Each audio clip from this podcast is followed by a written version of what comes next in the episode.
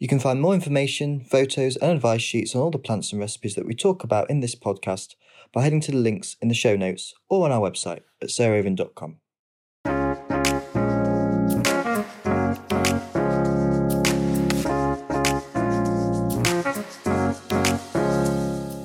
Welcome to Grow Cook Eat Arrange, the podcast with myself, Arthur Parkinson, and my good and fabulous friend, Sarah Raven.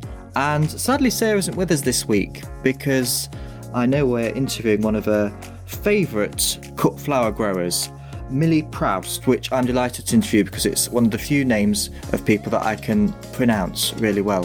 So I'm going to be saying Millie Proust a lot in this interview. And I've got in front of me her absolutely beautiful, gorgeous book, which is a complete celebration of a wonderful style of growing flowers from seed to bloom.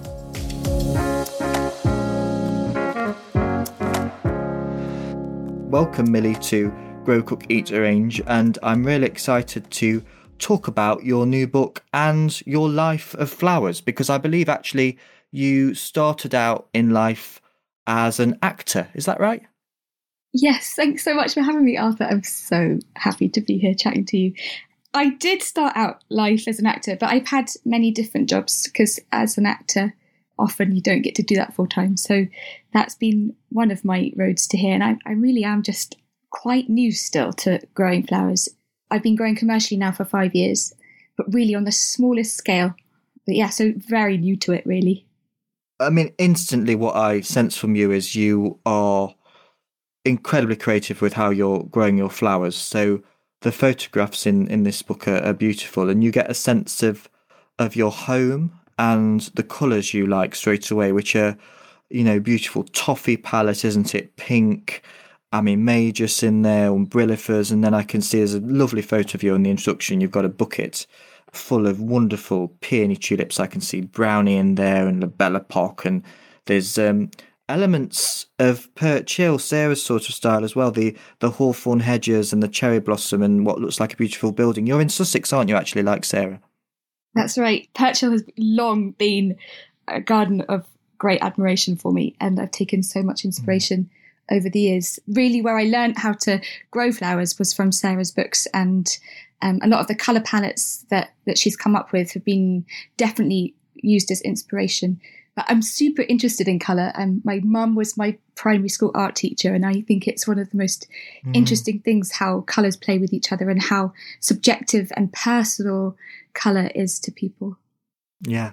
And form as well. You've clearly got a real eye for almost treating your flowers like like they're on a stage. And what I like about your book straight away is is it's a feeling of not necessarily rows of cut flowers. There's there's more Persian carpetness going on here. I see on the next page there's a photo of you picking lovely, cheerful lemon posset coloured narcissi amongst faded fritillaries and emerging perennials. I can see this is this is a book that will be helpful, I think, to anybody who simply wants flowers in their gardens. It's not necessarily a a crop, growing a crop of cut flowers. It's more having flowers beautifully in your garden as well as your life. Would Would you agree with that? Was that something you wanted the book to feel like, or have I just imagined that?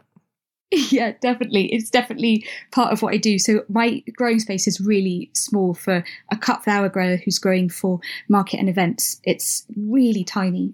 And I can get a lot from it, but that it partly comes from underplanting, interplanting, and the soil is much healthier if if I treat it with a lot of respect. And I think in the in what I've learned as I go along is that having stuff laid out, which is really helpful for time, isn't necessarily that helpful for the garden to be at its healthiest. So it's a little bit to do with the amount of space I have and how much crop I want to be able to get from it, but it's also about having the biodiversity and the different crops in between. And if a seedling fails in a line, I'll always just fill it in with whatever's ready to go so that there's I'm utilizing every single space and not wasting an inch basically. Yeah. So where where do your cut flowers go to? I've I've looked on your website. It's beautiful ethos of growing cut flowers. Are you supplying do people come to you asking for wedding flowers or is it event floristry or do you simply take your flowers to, you know, New Covent Garden Market to sell? I, I, wish I had enough to sell at New Covent Flower, uh, the market. but when I started, I was growing vegetables and flowers, and I had a full time job in London still that I was commuting back to. And I had a lovely deli that I'd go to for lunch sometimes, and I started selling them vegetables. And that was just the first year that I was growing on a bigger scale five years ago. So this is my sixth year of growing on a bigger scale. And wow. then I, by the end of the season, I was doing weddings, just my friends' weddings. And then the following year, I was doing the sisters of friends, and a few strangers asked, and I built up my confidence and my skill set, and started taking my work down to more freelance and picking and choosing, so I could juggle both of them and putting more time and hmm. energy into being able to grow my business. And so I just did weddings, but only a handful a year, maybe five or six.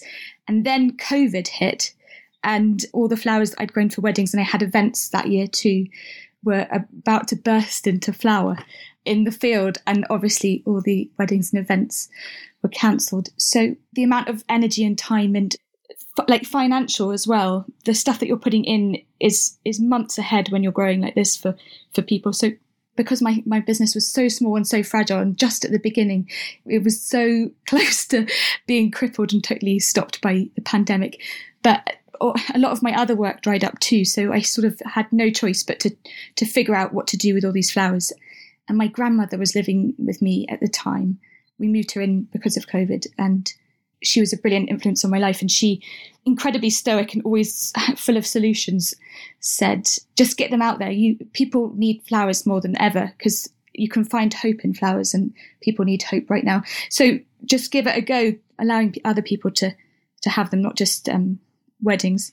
And so I started doing nationwide bunches and I sold every stem that I grew that year. It was it was really an amazing response and I felt really really lucky that I had a good customer base just from Instagram, really, and my newsletter sign up. And people really, really responded to them. And I saw a lot of the goodness in humanity in, in the, the, the notes that people were writing to each other and the sort of love that was going amongst people. So that was that was a big pivot. And then the weddings and events started back up last year. And I, I work for a few, just com- I do a few commissions now and I do local deliveries now but the book was something that I that I wanted to write because working with a perishable crop is is a big been a big learning curve and it's really really hard. Mm. And I wanted to have a few things that were not so perishable and uh, a few things that had that about what I'd learned and the journey because the flowers the, the journey that I've I've been on with the flowers is that they've become so much more than flowers. They're they're so such an intimate thing. And I've been totally fascinated by the relationship not only between me and this plot of land, but between humans and flowers. Mm. You're being very modest by this plot of land, painting out a, a picture of a small garden. I have to say, it looks it looks like you're growing quite a lot. I mean, there's a beautiful photo of you with your tulips. How many tulips are you expecting to have in flower this spring? So this spring I'm doing a slightly different thing. So last year I grew thousands of tulips because the year before I mm. sold every single stem in the pandemic and I wish that I'd grown more. So last year I, I, continued to do that, but this year I'm pivoting again. I'm not going to do nationwide deliveries this year. I'm going to focus on just the local um, market. And the tulips always sell really well, but it's such a short season and it's they're such an expensive crop that I've I, am lucky, lucky to be a small enough business where I can look at these numbers and pivot each year. But I think I'm only growing 3,000 this year. So last year it was more like five or 6,000 to sell. So just minimizing, downsizing a little. Hmm. Is that because other spring bulbs have have taken on what tulips were? I noticed on, on Instagram there's a fashion more now, I think, for, for Narcissa actually, more perenniality. And Uh, what I sense from your book is you are wanting to be sustainable and, and more perennial than the sort of funfair effects of what tulips bring to a garden. Is that something that's changed as you've grown into your own garden and, and flower range? Are you, and I'm just scanning through the book, and there is a a sense of seasons and sustainability from you, and wanting to nurture wildlife in your garden. What what would you say are your favourite sort of flowers to grow that fit into your sort of ethos? Yeah, I think that's such an interesting question, and definitely with the tulips, I'm I'm such a sucker for tulips, especially the double mm. peony types. I think they're one of the most beautiful things, and the scent from them. So I, I I can't imagine not growing them. But yeah, you're definitely right at picking up that that thing. And sustainability is such a big word; it has to encompass so much. A small scale sustainable business has to be sustainable financially too. So tulips are a really expensive crop. They get people in because they're such a delicious flower, such a so early on with the amount of colours that you can have. They're always a showstopper, but it's very very hard to make money from from tulips on the scale that I grow and they all mm. blow open at once. That's the, that's the other thing of like the perishable crop thing is that the tulips, the, a cold spring can hold them back, and then one warm day, and you have to sell you know a thousand in a day, and that's really tricky. So yeah, definitely wow. more interested in the perennial things, the things that the energy I have at the moment for my business, I can plow it into the earth, and then it can reward me for years to come, and that I think is really vital to be able to be sustainable in that respect for a lot longer because I really would love my business to, to, keep growing and just keep living and surviving. So, so definitely, I, I really love Narcissi. So, and I'm really glad hmm. that there does seem, you're so right, there does seem to be a trend for Narcissus at the moment. So I think they are really spectacular and people have realised they're not just the bright yellow ones at the start of the season. There's some really interesting varieties to, to try and enjoy. Yeah, you in your book you describe uh, a Narcissi library, gorgeous um, old. I forgot what they're called. Those sort of jars that are like um, ivory and cream. They're not ink pots, are they? Because they're solid. But there's a lovely full-page photo of all these different varieties. And Sarah, actually, last year at Perch Hill, we had lots of pink-scented narcissi. And at first, I didn't like them. But what your book portrays so well is how gorgeous a lot of what we would consider almost garish flowers to be. If they're brought inside into the vase and arranged beautifully, they become beautiful, don't they? Do you find that people, obviously, you're growing to, to sell, do you find you have to be careful going towards too freakish and what would be considered garish flowers, or do you find that your clientele, because you're arranging it so beautifully, they go, oh my God, that's beautiful? I love that. I think that's such an interesting thing, and it's something that I've struggled with because the trend really is to have those muddy, muted colours, and I do love them. Mm. But the, the colours that speak to me the most are I love primary colours, I love secondary colours, I love tertiary colours, so the mm. colours that you get on the colour wheel, and then I love pastels. So I love anything, the tints, tones, and shades of colours. There's the tints, are the ones with the white, and I love them. I love seeing how they can go from desaturated to saturated, and the the the ones that are really in fashion are the the tones, which is the white and the black combined. And I think, if I'm right, Arthur, you love the tones, which are the ones with a little bit of black in them, so you get that really, really rich, intense, deep, dramatic yeah, colour. Rus- rusty. Mm. And um, I'm really interested about the sort of how much I can push what I find interesting and the experiments with color that I make, how much I can feed that into the work that I have to sell. And a lot of the brides and clients and commissions that come to me, they already know my work, which is great. So people are finding me through Instagram. So they might have fo- followed me for a while or signed up to my newsletter. And so those are the, the people that I want to be my client because they are interested in what I can make and how I s- sort of interact with color and I seem to be more open to having um, their ideas shifted or allow a sort of creative freedom, which is so wonderful. Those are the exact sort of customers that I'm after. But um, I always do my best to listen to a client's brief, and if they are more interested in the sort of muddy muted tones, I absolutely go for them. And if they love the, the like you, the sort of rich stained glass colours, then I'd work with that. I, I try and grow a variety of colours just to keep practicing with, but also to cover the sort of different clients that I might have that year. Yeah. I notice in your book there's a real blend of traditional cut flowers with, with the modern cut flowers, which are, you know, the fast, half hardy cut and come again. But you've got in a lot of your arrangements mixed in the most gorgeous roses like um, the those lovely coffee muty tones, and then you've got your peonies.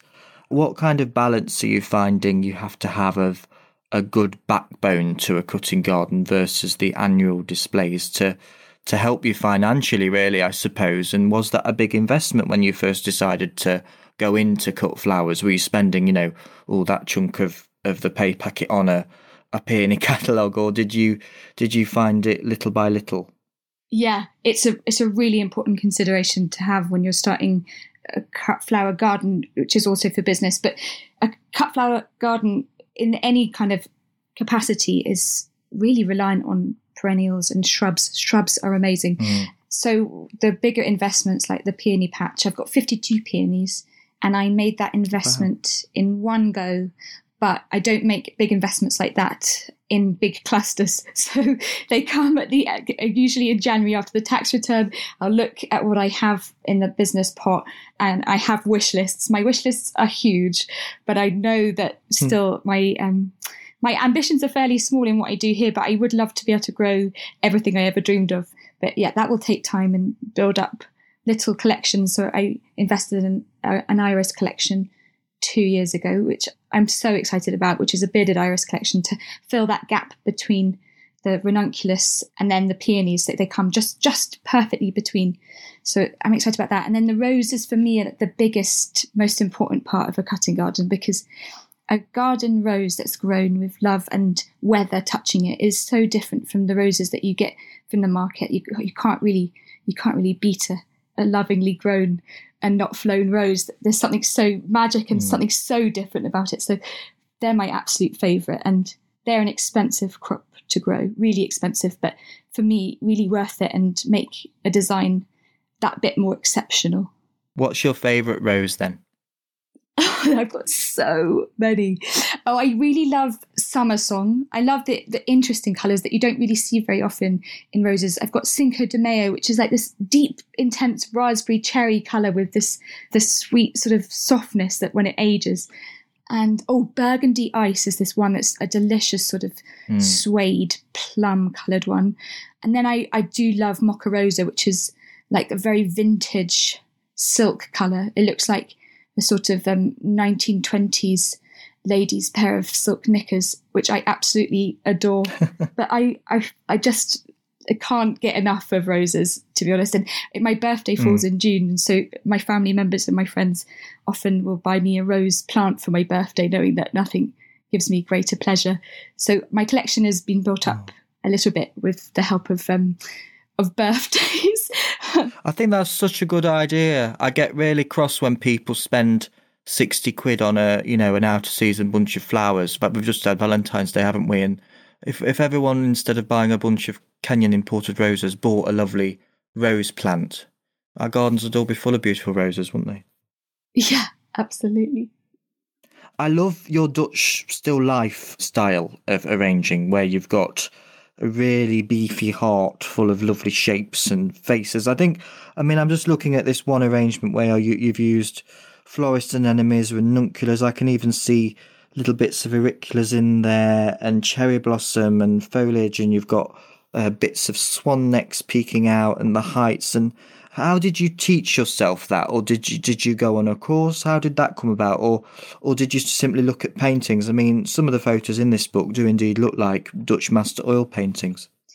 So I I left drama school about seven eight years ago now, and I didn't have like leftover funding to put myself through any more education. But when I came out, mm. I went and worked at a florist shop for a bit and interned there, and knew that I loved it and wanted to learn about it. And when I moved out of London, I had more access to growing and I was really interested in growing. I, uh, I couldn't afford a course. So I did lots of library books, lots of YouTube. There are so, so many amazing free resources out there. If you're struggling to put yourself through a course, there's a lot. And I remember watching endlessly the same Sarah Raven video of how to make a bouquet until I got the spiral technique down. Oh, yeah. And then just like through practice and taking pictures of what I do, what I do, and that's also partly why I wanted to write a book. There are so many different ways of making a bouquet and and being creative with flowers, and mm. I wanted to make it a sort of very accessible, easy to understand um, book full of ideas.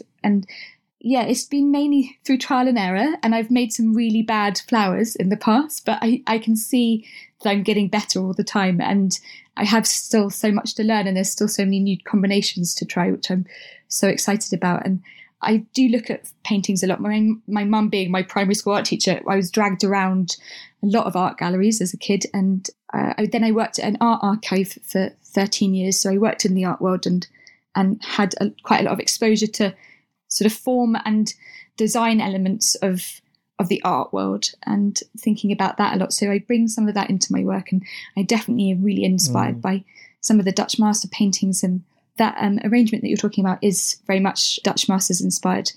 So I, I do I do try to look really closely and carefully at at those sorts of things and take inspiration and learn from them as much as I can. Mm, I love the titles of all your different arrangements. I've just gone straight to the back of the book and I'm now looking at your winter wonderland bouquet, and it, it's it's so much of a tapestry and almost like a a hedge that you've thrown together. But it's it's beautiful and there's such an array of of different flowers within. I think that's what what excites me about your your style. And your whole garden, there's an ethos of going back to nature. You're you're doing, you know, your hazel arches and hurdles, aren't you? And you've planted your hedges. And your book is all the arrangements in your book are completely floral foam free. I mean, the book the book almost ends on your compostable wreath, which looks looks absolutely beautiful with that lovely bell in the middle of it. And I love the fact that all of the arrangements have step by step photos because I think it's very easy to do the finale of what you've done, but you really hold your reader's hand through the book. Was that something that you were thinking about whenever you were planning the book? Yeah, absolutely. I think a big part of it was creating the thing that I wish I'd had to sort of jump me ahead three or four years. Mm. And I do, I do love the learning process. So, and I think it's interesting to see people's process, and and everyone's process is so different, and there are so many different ways of doing flowers. And I think I still feel like a bit of a floral intruder in the industry, having not had a, an actual qualification in doing this. But the ways that I've I've figured out how to do things aren't necessarily the ways that you're going to get taught in a school, but they work for me. And I hope that showing my working out basically will encourage people to find their own ways and their own solutions in in working without foam and and whatever feels comfortable for them. And I think the step by steps were really important, and they're also really hard to capture. And I, it was, mm. it hmm. made the book, making the book, quite difficult. But I'm really glad I did it because I do think they'll be useful for people. Yeah, you have a um, a, a greenhouse and a, a polytunnel. What are the things that you're most looking forward to growing this summer? So the greenhouse is still really, really, really new. I've only had it for just over a year. So the book was the first season growing with the greenhouse. The rest of the time I've been doing it on windowsills or in the polytunnel. And I am really looking forward to growing some really interesting sweet pea varieties, not the annual types. I've got some sativas and some cirrhosas. I really want to find some things that I've not grown before and that are going to make interesting colours or interesting shapes. And I'm looking forward to working with long vines and making some things that feel like they're growing out of the house. yeah, like snakes. Yeah, yeah, exactly. Wonderful. And um, your hedgerows feature quite a lot in the book autumn branches, you've got sloes, crab apples, lovely hawthorn berries, and I see around your cutting garden you've you've planted a hedge. Is that precisely to add to your arrangements, or is it quite? I mean, it looks it doesn't look very exposed where you are, but I, I suppose photos don't always show that. Yeah, so we we live in a bit of a dip, so it's actually fairly sheltered here. But I'm on mm. the edge of uh, of a wood, and there's so much wildlife here that it felt rude to not keep inviting them into the into the garden. So having those corridors not only bring the wildlife in, but they do supply me with a lot of extra ingredients, which are lovely. I mean, for for me, the things that you can find in the hedgerow make are some of the most interesting ingredients to use, and they're the sort of things that flower with abandon and make the landscape look so beautiful at this time of year so that you can really then echo the landscape in, in the work if you're using things that are so inherently in our landscape. So wherever you may be, if you're not in England, whatever's in your hedgerow is lovely to use in your work. And they also act as keeping wild some wildlife out. So deers, I've planted up my hedgerow with things that will deter them and keep them on the right side of the fence. um, also, they make some really good windbreaks, which is, I think, really important for anybody to know where their wind is coming from and where their sun is coming from. And I talk a bit about that in the book, but hedgerows are really a useful way to make your growing space a better environment for your flowers. Are you doing all your growing and arranging in these events on your own, or do you have any help? Yeah, I uh, I do most of it on my own, which mm. is really, really intense. But I have a group of freelancers that I've built up over the years to help me with events. And then I have two wonderful chaps who come every Thursday, Justin and Kev, who are my absolute heroes. And they, they help me out for one afternoon a week and they help me keep this place looking better than it would if it was just under my control. But they help me with things that I can't do, like heavy lifting and I'm pretty strong, but um, there is a limit to my capabilities and help me with uh, keeping things mown and trimmed and yeah, on top of it when the season gets really tough. Well, you're very strong and you are incredibly talented, and this book is an absolute triumph, Millie. I can't wait for you to do another one. I think it's going to be a real honest help and uh, inspiration to anybody with a cutting garden or someone who's thinking about having a cutting garden, or to be honest, someone who's got a garden and they want the best of a perennial border and a cut flower garden. You've managed to combine the two things, and I'm just loving looking through all these gorgeous photos of you and your flowers. You are a talent, and you can see all of Millie's beautiful work on her Instagram, which is so beautiful. If you're having a, a dull day and you want to escape down a rabbit hole of floral beauty, do check out Millie Proust. Thank you for being my guest, Millie. Oh, thanks so much, Arthur. That's so nice. And thanks so much for all your beautiful books that you've put out because they've been a huge inspiration. And yeah, the more flowers, the merrier. Yes, couldn't agree more.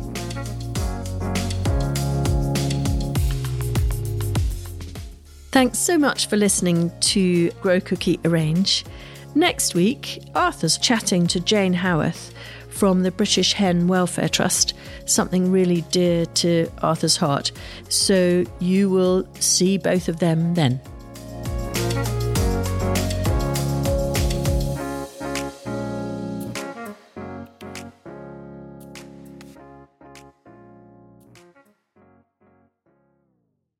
You can find more information, photos, and advice sheets on all the plants and recipes that we talk about in this podcast by heading to the links in the show notes or on our website at sarahraven.com.